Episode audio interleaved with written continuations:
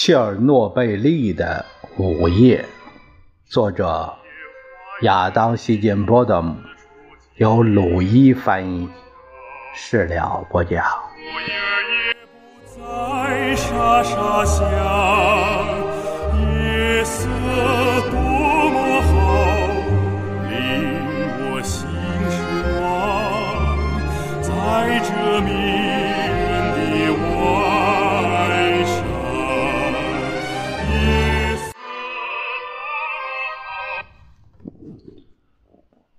对维克托·布留哈诺夫和另外五名被告被控导致切尔诺贝利原子能电站灾难的审判，于1987年7月7日正式开始。苏联法律规定，刑事犯罪开庭地点必须在所控罪行发生的同一区域管辖内进行。但鉴于普里皮亚季已经成为一座被放射性物质污染的鬼城，庭审遂在最近的备选地——距离核电厂十四公里的切尔诺贝利镇举行。虽然经过了几个月的除污处理，这座城市仍处于三十公里隔离区的核心地带，只有那些持有政府。签发通行证的人才能进出。尽管审判名义上对公众开放，但出席者却仅限于禁区中的工作者，或是当局认为可以批准进入的人。无论是在苏联境内还是境外，那些。被这场世界上最严重的核事故所震惊的人们，都在翘首等待着正义的到来。然而，苏联却不希望这一场政治表演遭到不速之客的打扰。少数国际媒体代表，包括 BBC 和日本的，呃。电视台的记者被邀请出席审判，但他们只能乘坐专门的巴士出入，而且仅能在审判开始和结束阶段旁听。在此期间，所有一切都不过是照本宣科。位于苏维埃大街和卡尔马克思大街交角处的一座年久失修的文化宫，重新粉刷。之后被当作审判场所。剧院礼堂中安装了崭新的座椅，四壁悬挂着灰色的闪断的幕布，入口处还设置了一个辐射检查站。下午一点，苏联最高法院的雷蒙德·布里茨法官在台上就座，六名被告。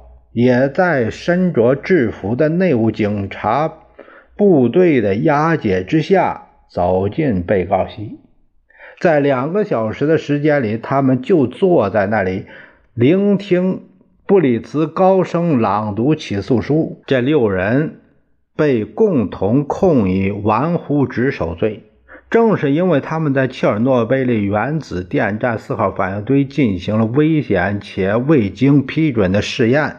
才导致了一系列的严重后果：机组全毁，放射性坠尘释放，十一点六万人从两座城市和数十座村庄中疏散，超过两百名辐射病受害者不得不入院治疗，其中更有至少三十人已经死亡。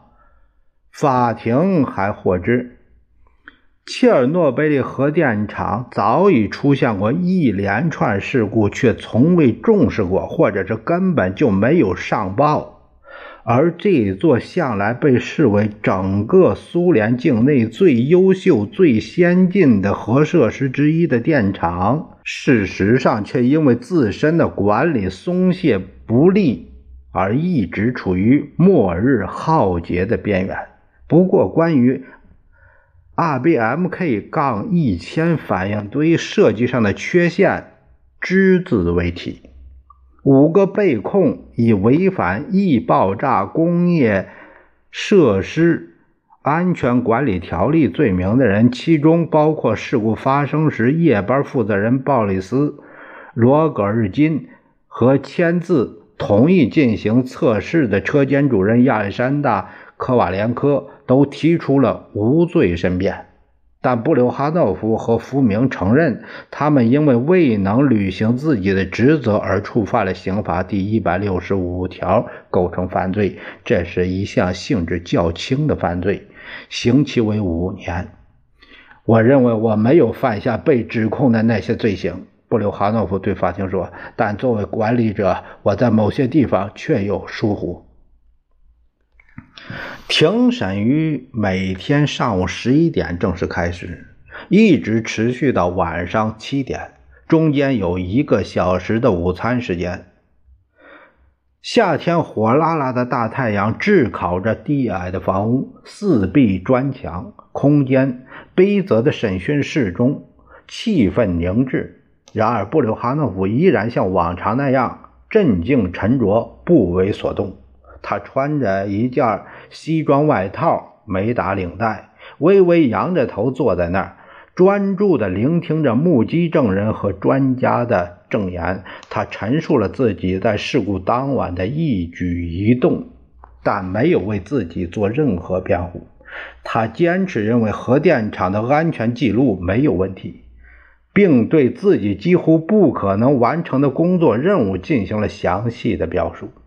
招募训练有素的员工是多么的困难，而对核电厂和城里的大小事情都要事必躬亲，又是多么令人不堪重负。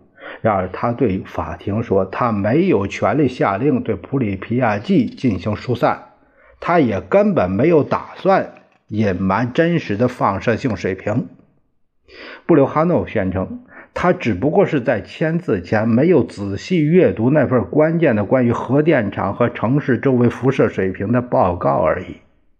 当被公诉人问起你怎么可能在这么重要的职责上失职时，他保持了沉默。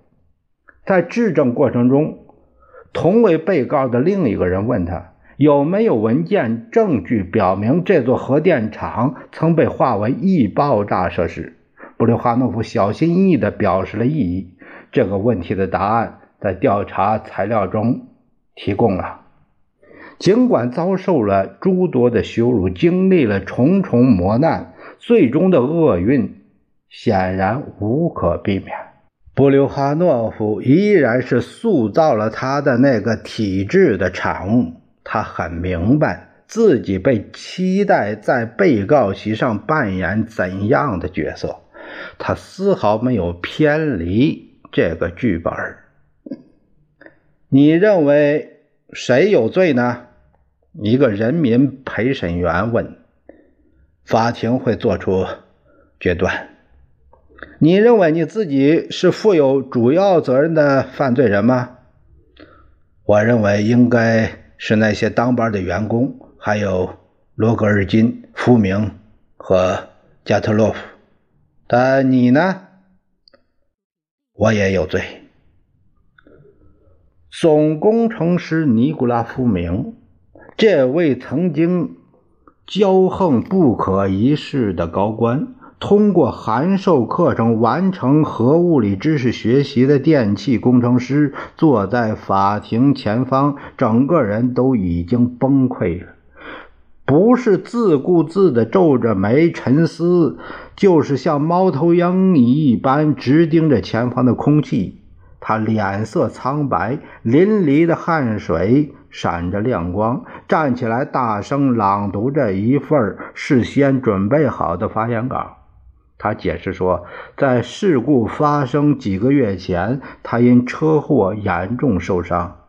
对于沉重的工作负担，早已经力不从心，并曾经向能源部提出申请，允许他重新改组核电厂的管理班子，但未能成功。他承认自己没有通报莫斯科上级核安全管理部门和反应堆设计师，甚至也没有跟布留哈诺夫打声招呼，就擅自批准了四号反应堆测试项目。他说。在事故发生那一天的凌晨四点，他便已经赶到掩体里面，所以对反应堆遭破坏的程度和手下员工的伤势严重与否一无所知。公诉人认为，这位总工程师在那一刻的无知程度简直让人不可理解。当被问起是谁导致了这场事故时，福明回答说：“加特洛夫和阿阿基莫夫，他们背离了操作程序。”在所有出庭的被告中，副总工程师阿纳托利·加特洛夫是最桀骜不驯的。他坐在座位上，身体前倾。表情严肃而警觉，随时等待着做出还击，或是提出一连串问题，或是就细节加以纠正，或是提出额外要求，或是在证人提及特定文件命令时要求澄清其出处。他对涉及技术方面的证词相当懂行且极其敏锐，每天都从证据中披露的信息里大有所获，而且越来越针锋相对，毫不退让。一度，当被一位专家证人质问反应堆的反应性余量时，他回答说：“这是物理学考试吗？我要求你来回答这个问题。”从一开始，加特洛夫就主张切尔诺贝利的操作人员对于发生于四号反应堆的一切不负任何责任，而且对加注自己头上的每一条指控。都给出了详细的回应。他说：“那些没有向核电厂员工发出警告，告诉他们正在操作这一台可能发生爆炸的反应堆的人，才应当负事故的责任。此外，他本人并没有给出任何违反操作规程的指令。”尽管遭到几位目击证人的反驳，加特洛夫依然坚称，在实验开始前，列昂尼德·托图诺夫把反应堆功率几乎降到零的那个关键时刻，他并不在四号机组控制室中，而他也没有下令提高功率，更没有让两位此时已经去世的实习工程师前往反应堆大厅手动降下控制棒。但很快，一切变得显而易见。无论是反应堆的设计问题，还是灾难发生前的一长串事故与系统性的真相掩盖，都不会被法庭考虑。尽管在被控有罪的人中，没有人屈打成招，也没有人被拉上被告席，因自己的反革命行为而遭批斗。但也没有人怀疑审判的结果会是什么。事实上，这达成了苏联历史上最后的几场法庭秀之一。尽管首席公诉人依照政府委员会的官方事故报告来证明操作人员确实有罪。但他忽略了其中关于反应堆设计问题的讨论。记者被告知晚些时间会对那些设计师另案起诉。然而，许多被传召作证的专家证人本身便来自那些负责 RBMK 一千初始设计的国家机构，其中就包括 NIKI。E.T. 和库尔恰托夫研究所，毫不令人意外的，这些物理学家们为自己大力洗脱罪责。他们说，只有在能力不足的操作人员手中，反应堆突发事件才会变得危险起来。于是，法庭禁止发表与此观点相异的不同意见。当一位核专家开始解释说，托图诺夫、阿基莫夫、加特洛夫可能并不知道正空炮效应的存在，而这种效应或许促成了反应堆的爆炸时，公诉人立时站起来对他加以驳斥。加特洛夫提出了二十四个书面问题，请求专家证人解答反应堆的技术规格，并追问他们这些规格是否符合苏联核安全国家委员会的规章制度。但法官在没有做出进一步解释的情况下，便裁定这些问题无需回答。七月二十三日，公诉人发表了他的结案证词，措辞严厉，毫不容情。在离自己二十六岁生日还有三个月，因辐射中毒而死的高级反应堆控制工程师昂尼德托图诺夫是一个软弱无能的专业人员。他的上司班组长亚历山大阿基莫夫意志不够坚定，出于恐惧而对加特洛夫唯命是从。而加特洛夫本人则被描述为一个聪明且目无组织纪律、性情残忍的家伙。公诉人将这位副总工程师视作一名核工业流氓，不加考虑地破坏核安全准则和法令。他的罪行直接导致了这场人类浩劫。总工程师福明。按职责，本应在事故发生前将其叫停，却没能这样做下去。公诉人将最严苛的判词留给了切尔诺贝利核电厂的厂长。他认为布留哈诺夫对他的上级撒了谎，希望可以隐瞒事故的严重程度，从而保住自己的职位。而这样的做法不仅陷手下员工的生命于危险之中，而且也殃及了每一位普里皮亚季的市民。没有理由相信布留哈诺夫不知道真实的辐射情况。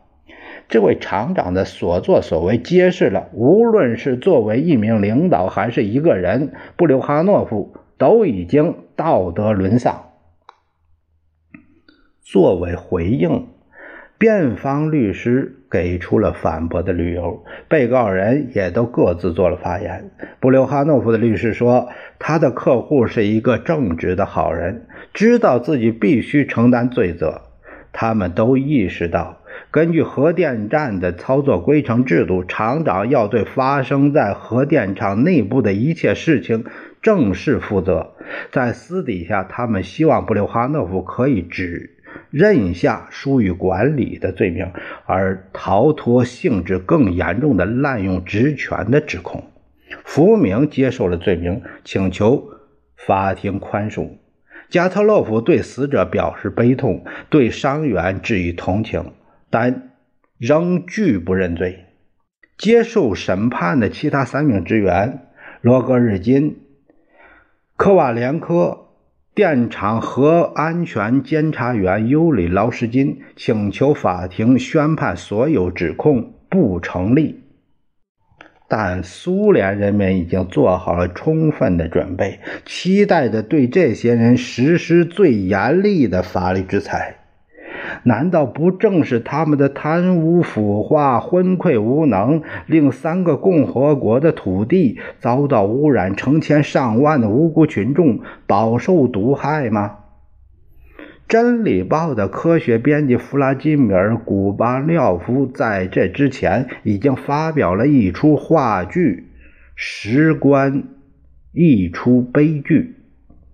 讲述发生在某个虚构的核电厂中的一起事故。剧中，他将责任归结于整个系统的崩坏，但也谴责了核电站的官员，没有指名道姓的电厂的厂长批准使用危险的易燃材料建造屋顶，从而可以如期竣工。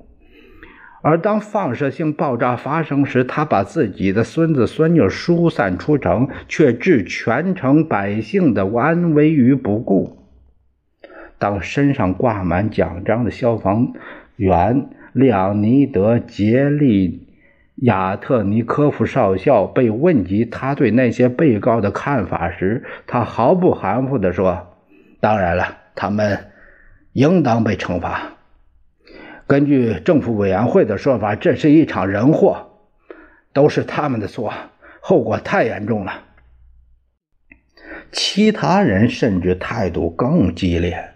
在某次审判休庭期间，瓦莲金娜·布留哈诺夫坐在基辅城里的一个公园的长椅上，旁边是一个曾经参加过伟大卫国战争的老人。当话题转到切尔诺贝利事故的审判进程时，这位老兵说：“有人认为应当把这些被告关进监狱，在他看来，那是不公正的。”他说：“他们全都该被枪毙。”七月二十九日，星期二，又是一个酷热难熬的日子。布里茨法官宣读了判决：六名被告全部被判有罪。尤里·劳什金被判入狱两年，亚历山大·科瓦连科三年，鲍里斯·罗格日金五年。这三个人均当庭收监。布留哈诺夫、福明、加特洛夫被判以最高刑期，在流放地入狱十年。除了站在被告席上流下眼泪的福明，每个人脸上都是一副默默承受的表情。瓦莲金娜·布留哈诺夫昏了过去。后来，一位检察官告诉他：“现在你可以随时离婚了。”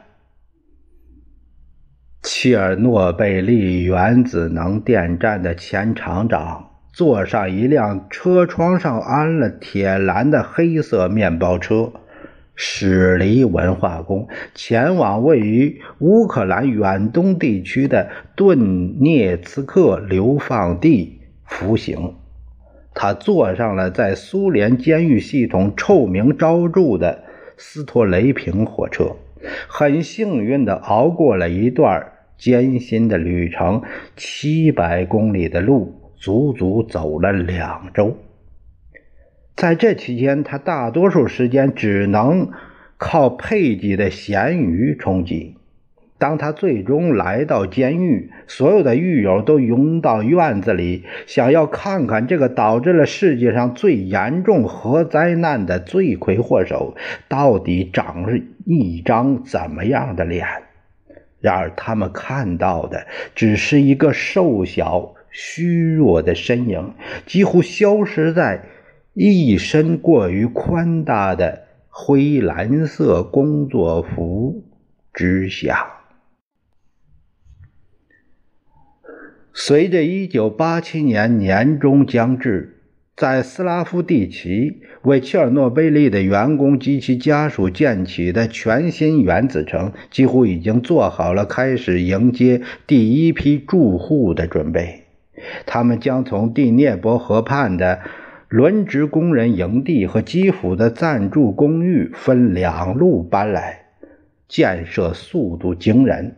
整个过程被大肆报道的斯拉夫蒂奇。本打算作为苏联大团结的一个典型，它的五个城区由来自高加索、乌克兰、俄罗斯、波罗的海几个加盟共和国的建筑师分头建造，各具地方风格。但即便是这个事关名誉的项目，也没能逃过常见的官僚主义阻挠、工程延误、劳动纠纷、粗制滥造的魔掌。就在即将完工前，这座规模城市的中央供暖系统坏掉了，这让他在未来春季到来前都没办法住人为了准备新市民的到来，这年九月，苏联水文气象监测部门、卫生部、国防部的科学家们对斯拉夫蒂奇进行了一次。辐射检查，他们发现这座城市建造在被铯幺三四、铯幺三七、料幺零六、铯幺四幺污染的土地上，附近的树林含有铯、锶、钚等同位素。他们提交的报告指出，这里的年度辐射量暴露量。没有超过官方规定的针对核电站附近居民辐射暴露的限度，但推荐用柏油铺设路面，以及经常清洗街道和庭院。此外，为了避免人们在附近的森林中散步、采摘蘑菇时受到辐射，他们还建议砍倒树木，将落叶用袋子装好运走。一九八七年十二月四日。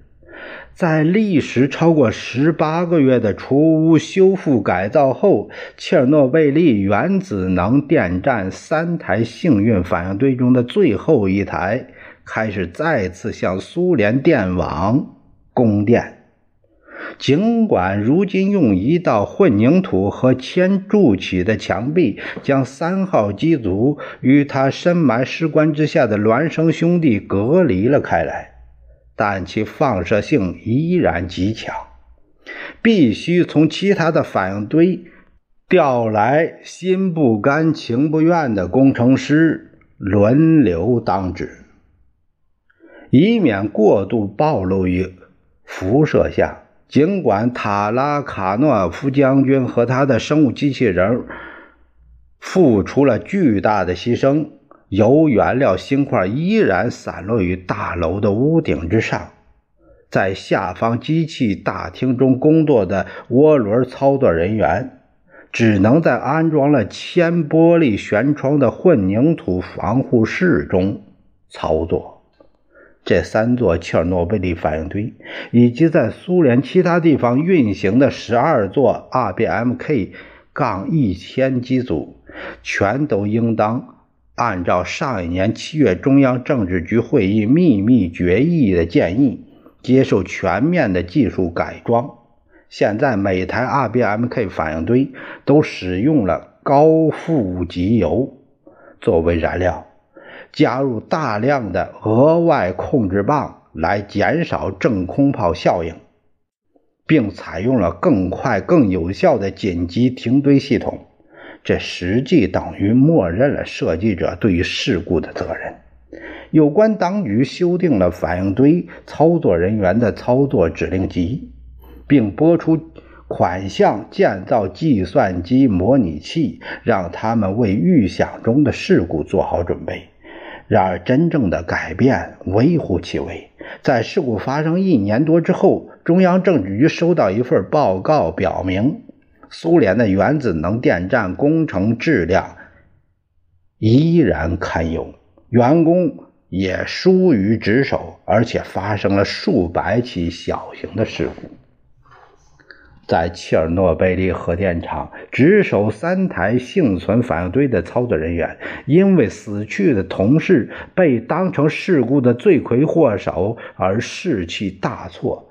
尽管他们仍每天尽职尽责地干着工作，但许多人相信，真正的灾难原因并没有得到充分的考虑。一些人认为，同样的事很可能会发生在他们头上。几乎没有人想要住在斯拉夫地区。